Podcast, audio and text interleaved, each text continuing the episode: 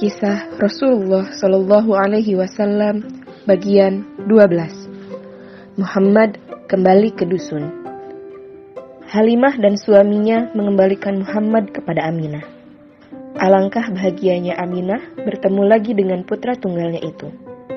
Lihat, kini engkau tumbuh menjadi anak yang tegap dan sehat, ujar Aminah. Aminah memandang Halimah dan suaminya dengan mata berbinar-binar penuh rasa terima kasih. Kalian telah merawat Muhammad dengan baik. Bagaimana aku harus berterima kasih? Halimah dan suaminya berpandangan dengan gelisah. Sebenarnya, mereka merasa berat berpisah dengan Muhammad. Mereka amat menyayangi anak itu. Selain itu, sejak Muhammad datang, kehidupan mereka dipenuhi keberkahan. Kami cuma berharap, andaikan saja engkau sudi membiarkan anak ini tetap bersama kami hingga menjadi besar. Sebab aku khawatir ia terserang penyakit menular yang kudengar kini sedang mewabah di Mekah. Pinta Halimah. Aminah menyadari bahwa yang mereka pinta dan katakan ada benarnya. Tetapi hatinya bimbang karena hampir tak sanggup berpisah lagi dengan putranya. Ketika itu, Abdul Muttalib datang. Bangga sekali ia melihat pertumbuhan cucunya yang begitu bagus di daerah pedalaman. Maka ia berkata, Aku ingin Muhammad kembali ke dusun Bani Sa'ad sampai ia berusia lima tahun, kata Abdul Muttalib. Agar ia di situ belajar berkata-kata dan telinganya terbiasa mendengarkan bahasa Arab yang murni dengan fasih pula. Aminah mengerti bahwa ia harus mengembalikan Muhammad demi masa depan putranya sendiri. Beri aku waktu beberapa hari bersama putraku. Setelah itu, bolehlah kalian membawanya kembali, kata Aminah.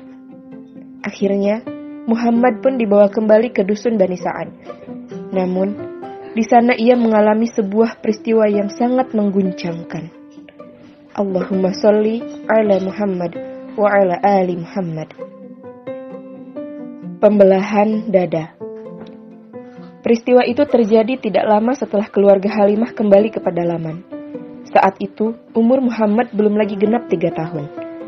Hari itu, Muhammad kecil ikut menggembalakan kambing bersama saudara-saudaranya.